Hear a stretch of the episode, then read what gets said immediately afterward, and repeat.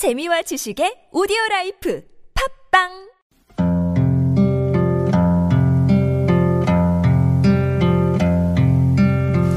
가슴에 담아온 작은 목소리. 쉰 번째 이야기. 쪽방촌의 기적 요셉 의원. 안녕하십니까? 가슴에 담아온 작은 목소리 김영호입니다 서울시 영등포구 경인로길의 쪽방들을 굽이굽이 따라 올라가다 보면 아주 특별한 의원 하나를 만날 수 있습니다. 다른 거뭐 불편한 데 있어? 목구멍이, 목구멍이 아프고 기침이 기침은 많이 해, 좀. 네. 저녁에 저녁으로 많이 하더라고. 아, 소리 내봐요. 아, 생각해 목구멍이 아파요. 별다를 것 없는 진료실의 풍경. 하지만 이 의원의 진료비는 영원입니다. 그 아파도. 돈이 없어 병원에 갈 엄두조차 못 내는 사람들에게 무료로 진료를 봐주고 따스한 식사를 대접하는 의원. 올해로 무려 30년째 쪽방촌을 지키고 있는 요셉 의원입니다. 개원 30주년을 맞는 요셉 의원의 이야기가 궁금해 쪽방길을 따라가 봅니다. 이곳에서 14년간 의원을 지킨 한동우 사무국장을 만날 수 있었는데요. 쪽방에 거주하시는 분들, 또 노숙하시는 분들, 외국인 노동자, 좀 제도권 밖에 있는 그런 분들이 계시기 때문에 이분들의 의료 혜택을 이렇게 제대로 받을 수가 없고 그래서 저희가 진료뿐만 아니라 법률 상담, 옷 나눔, 또 식사 나눔 이런 좀 기본적인 지원도 함께 겸하고 있습니다. 금년 초에 3만 번째 환자가 있었습니다. 그리고 지난달 말 기준으로 연인원 63만 명께 저희가 진료를 해드린 걸로 예, 확인했습니다. 홈리스, 독거노인, 알코올 중독자, 외국인 노동자, 주민등록증이 없거나 불법, 합법을 떠나 몸이 아프지만 사회 제도권 밖으로 밀려나 의료 사각지대에 놓인 사람들. 이들을 진료하다 보니 벌써 30년이라는 시간이 흘렀다는 겁니다. 진료비가 영원이라면 의원은 어떻게 값비싼 의료진과 병원 재정을 충당할 수 있었을까요? 요새 의원이지만 준종합병원급 진료 한 약 20여 가 과를 진료를 하고 있습니다. 의사 선생님들 대부분 낮에는 대학병원이나 개인병원에서 근무를 하시고 일주일에 한 번씩 이렇게 봉사를 오시는 거죠. 경우에 따라서는 저녁 식사도 거르고 많은 환자분들 이렇게 진료를 도와주고 계십니다. 모든 비용은 민간 후원으로 운영을 하고 있습니다. 그래서 운영비 절감 차원에서 봉사자 인력에 도움받을 수밖에 없는 그런 구조라고 보시면 될 것 같고요. 이렇게 활동하고 있는 봉사자는 약 1000명 정도 되시거든요. 이분들이 저희 직원 출근 전에 오전에 각 층별로 좀 청소를 해주시고 또 주방, 행정 천여 명의 봉사자들과 8천여 명의 후원자들. 이들의 헌신과 노력이 있었기에 60만 명의 의료 사각지대 환자들이 의료 문턱을 밟을 수 있었겠지요. 실제 병원을 방문한 환자에게 속 깊은 이야기를 들어봤습니다. 꽤 오랜 시간 요셉 의원을 찾고 있는 박 선생님을 만나봤는데요. 몸도 많이 아프고 뭐 진료받을 형편이 못 되니까 오는 거죠. 뭐 어, 의료보험도 못 내고 막 이렇게 해가지고 그러니까 병원은 이제 부담이 되잖아요. 일단은 이제 무료로 해주시니까 오늘도 사비가 없어갖고 자전거 타고 왔거든요. 좀 먼데 머리도 잘라주죠. 뭐 목욕도 시켜주고 뭐 저한테는 아주 큰 도움이 되는 것 같아요. 이렇게 조그만 배려가 저희한테 이만큼 진짜 태산같이 큰 감사함 느껴. 이곳을 찾는 환자들의 특성상 외로이 사는 분들이 많다고 하는데요. 그래서일까요? 누군가가 내 이야기를 들어준다는 것 자체가 큰 위로가 되기도 한답니다. 옆에서 누군가가 내 말을 들어주는 사람만 있어도 의사 선생님이 들어주시는 거. 침 맞으면서 이제 좀 긴 시간 동안 그 이제 막 하소연하고 그러면 들으시면 선생님 한방 진료뿐만 아니라 신경정신과까지 치료해 주신다고 있었고요. 또 이제 목요일 날은 음악 치료가 있어갖고 올 때는 아파가지고 기운이 하나도 없어요. 일하고 막 오고 막 이럴 때는 이제 진이 다 빠져갖고 왔는데 그 음악 치료가 끝나고 나면은 아픈 게 싹 사라지고 무려 30년 이렇게 쪽방촌의 터줏대감으로 자리 잡기까지 어려움은 없었을까요? 한동우 사무국장에게 물어봤습니다. 그 개원 초에는 한 3개월 버티기 어려울 것 같다. 주변에서 만류가 심했다고 합니다. 금전적인 어려움도 다 이루 말하기 어- 어려웠다고 합니다만 항상 시끄럽고 뭐 욕설이가 막 범람을 하고 냄새도 더 심하고 근데 지금 한 시간이 이렇게 지나서 보니까 여기 어, 이용하시는 환자분들도 많이 깨끗해지고 또 전체적인 그 봉사자의 어떤 마인드나 또 사회적인 분위기들이 봉사나 나눔에 대한 어떤 필요성에 대해서 다 공감을 하고 있고 예 그런 인식 자체가 좋아지고 이렇게, 이렇게 환경이 발전하고 있다. 예, 우리 환자분뿐만 아니라 우리 일반 봉사자 후원자들 분위기가 전달이 되는 것 같아요 환자분들까지. 30년이란 시간 동안 구구절절 담아뒀던 어려웠던 이야기를 꺼냈다가도 다시 고맙고 감사한 이야기들로 마무리를 짓는 한국장님. 기억에 남는 환자들도 많을 것 같은데요. 또 어떤 분은 그 로또를 가져오셨어요 종이를. 이게 뭐냐 그랬더니 이게 그게 한 150만 원 정도 되는. 아 우리 저희 못 받습니다.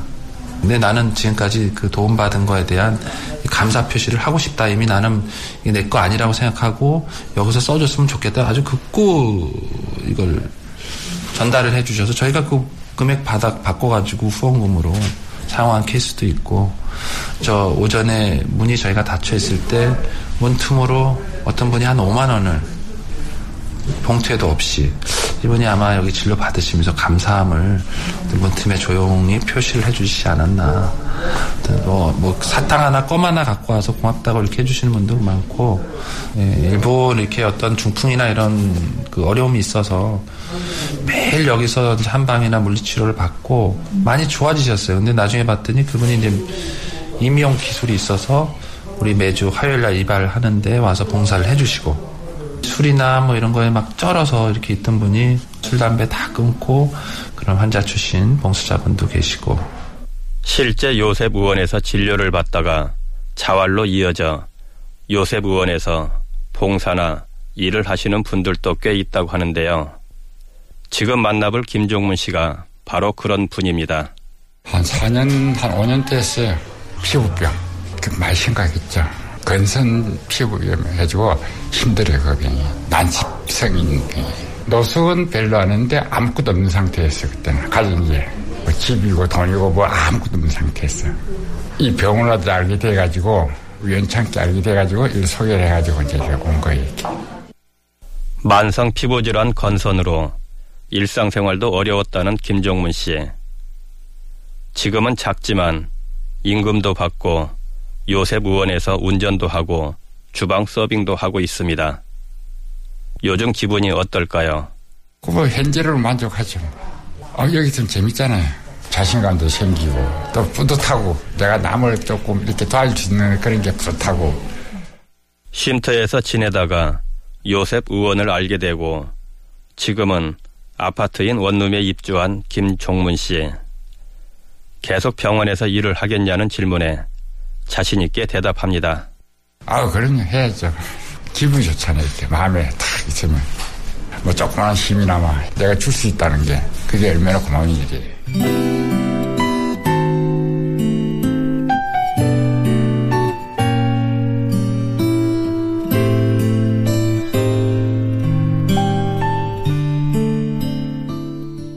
(1987년) 처음 문을 연 요셉 의원 요셉 의원을 만든 분이 궁금해졌습니다. 설립자 선우경식 초대 원장은 어떤 분이었을까요?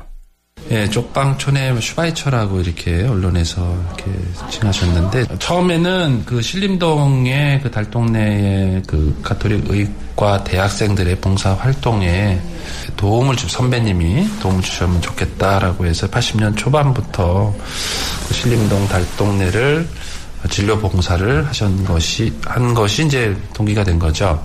가난한 분들에 대한 특별한 사랑과 애정이 있으셨던 것 같아요. 특별히 또 의사로서 이 진료를 통해서 돕고자 했던 그런 마음. 또 주변에서 다 이렇게 곤란하다 어렵다라고 하는데도 못본체할수 없는 그런 소명과 소신 그런 게 있으시지 않았나 남다른 네.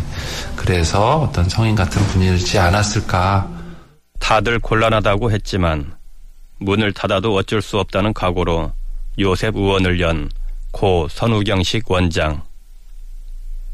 선우경식 원장은 위암 투병 중에도 무려 21년 동안 진료를 이어갑니다. 한 사람의 고귀한 결단으로 시작된 요셉 의원.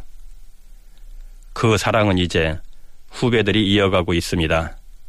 이제 이렇게 감기라든지 염증이 생기면은 더 많이 생기니까 얘기가 음. 끓크는 거예요. 그래서 내가 지난번에도 네. 따뜻한 물을 중간중간 네. 드시라 했잖아요. 그럼 묽어지게. 더 많이 먹었대요. 물 많이 예, 마셨대요. 그렇게 하셔야 돼요. 뭐 다른 불편한 건 없죠. 제가 이거 옛날에 썰어져 갖고 두 번인가 세번 썰어졌거든요. 그럼 이쪽이 차가워요. 찜질하시나요? 예, 찜. 아, 예. 그리고 이거 봐, 이거 배 나온 거 봐. 그러니까. 이게 제일 큰 문제야. 예. 그러니까 노력을 해야죠, 노력을. 미주알 고주알 환자와 대화를 이어가는 김종승 선생님 창립자 고 선우경식 원장의 후배이기도 한 김 선생님 역시 요셉 의원의 의료 봉사진인데요. 환자들에 대한 따뜻한 말도 잊지 않습니다. 그 무질서한 생활을 질서 있는 생활로 조금씩 자꾸 유도를 하고 그리고 대화를 해줘요 자꾸 대화를 어, 이제는 어, 어느 환자들이 거기다가 이제 제 또래든지 저보다 오히려 다 어, 나이가 적은 동생들 같은 사람들이 더 많죠 그러니까 안아주고 어, 다듬어주고 어, 좋은 길로 유, 도를 자꾸 하죠 그 사람들은 대화할 상대들이 별로 없잖아요 아까 그 여, 여성분 같이 그렇게 얘기하면 그 여자분도 아마 혼자일 거예요. 그러니까 집에서 얘기할 상대가 없잖아요. 어, 그러니까 여기 와서 이- 이럴 때도 내가 시간 나면은 그렇게 그냥 얘기해주고 그러면은 자기를 생각해주는 오빠 같으니까 아, 큰 오빠 같고 그러니까는 흐뭇해하잖아요. 신림동 달동네에서 영등포 쪽방촌으로 30년이라는 긴 세월 동안 정부의 손길이 닿지 않는 가난하고 어려운 이웃들을 도와온 요셉 의원. 무려 30년이라는 시간이 흐르는 동안 의원을 찾는 사람들의 수는 줄었을까요? 빛이 있으면 그림자와 어둠이 있다. 항상 존재하는 것 같아요. 아무리 국가가 그 성장을 하고 음, GNP 같은 게 높아져도 가난한 그 이웃들은 항상 그 우리 곁에 존재를 하게 되겠죠. 통계 자료를 보게 되면 늘 하루에 100명씩 진료를 하고 있어요. 그 숫자는 그렇게 많이 변, 큰 변화는 없습니다. 그런 걸 통해서 봤을 때, 아, 우리한테 여기 이용하시는 그 도움이 필요한 분들은 항상 꾸준히 계시구나. 또, 이 도움을 필요한 분들을 또 이렇게 내몰리지 않는 또 따뜻한 마음씨를 갖고 있는 분들도 더 많이 늘어나고 있다. 우리 주변이 그렇게 삭막해지는 것 같지는 않은 것 같다.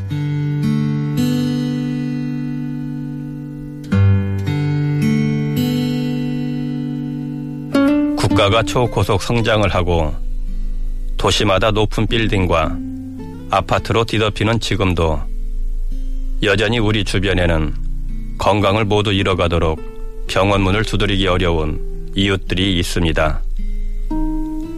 사회 제도권 밖에 존재하는 사람들을 도와주기 위해 존재하지만 정부로부터 지원받는 것은 없다는 요셉 의원. 요셉 의원의 진료비는 영원입니다. 이것은 수천의 후원자들의 사랑이 있기에 가능했겠지요.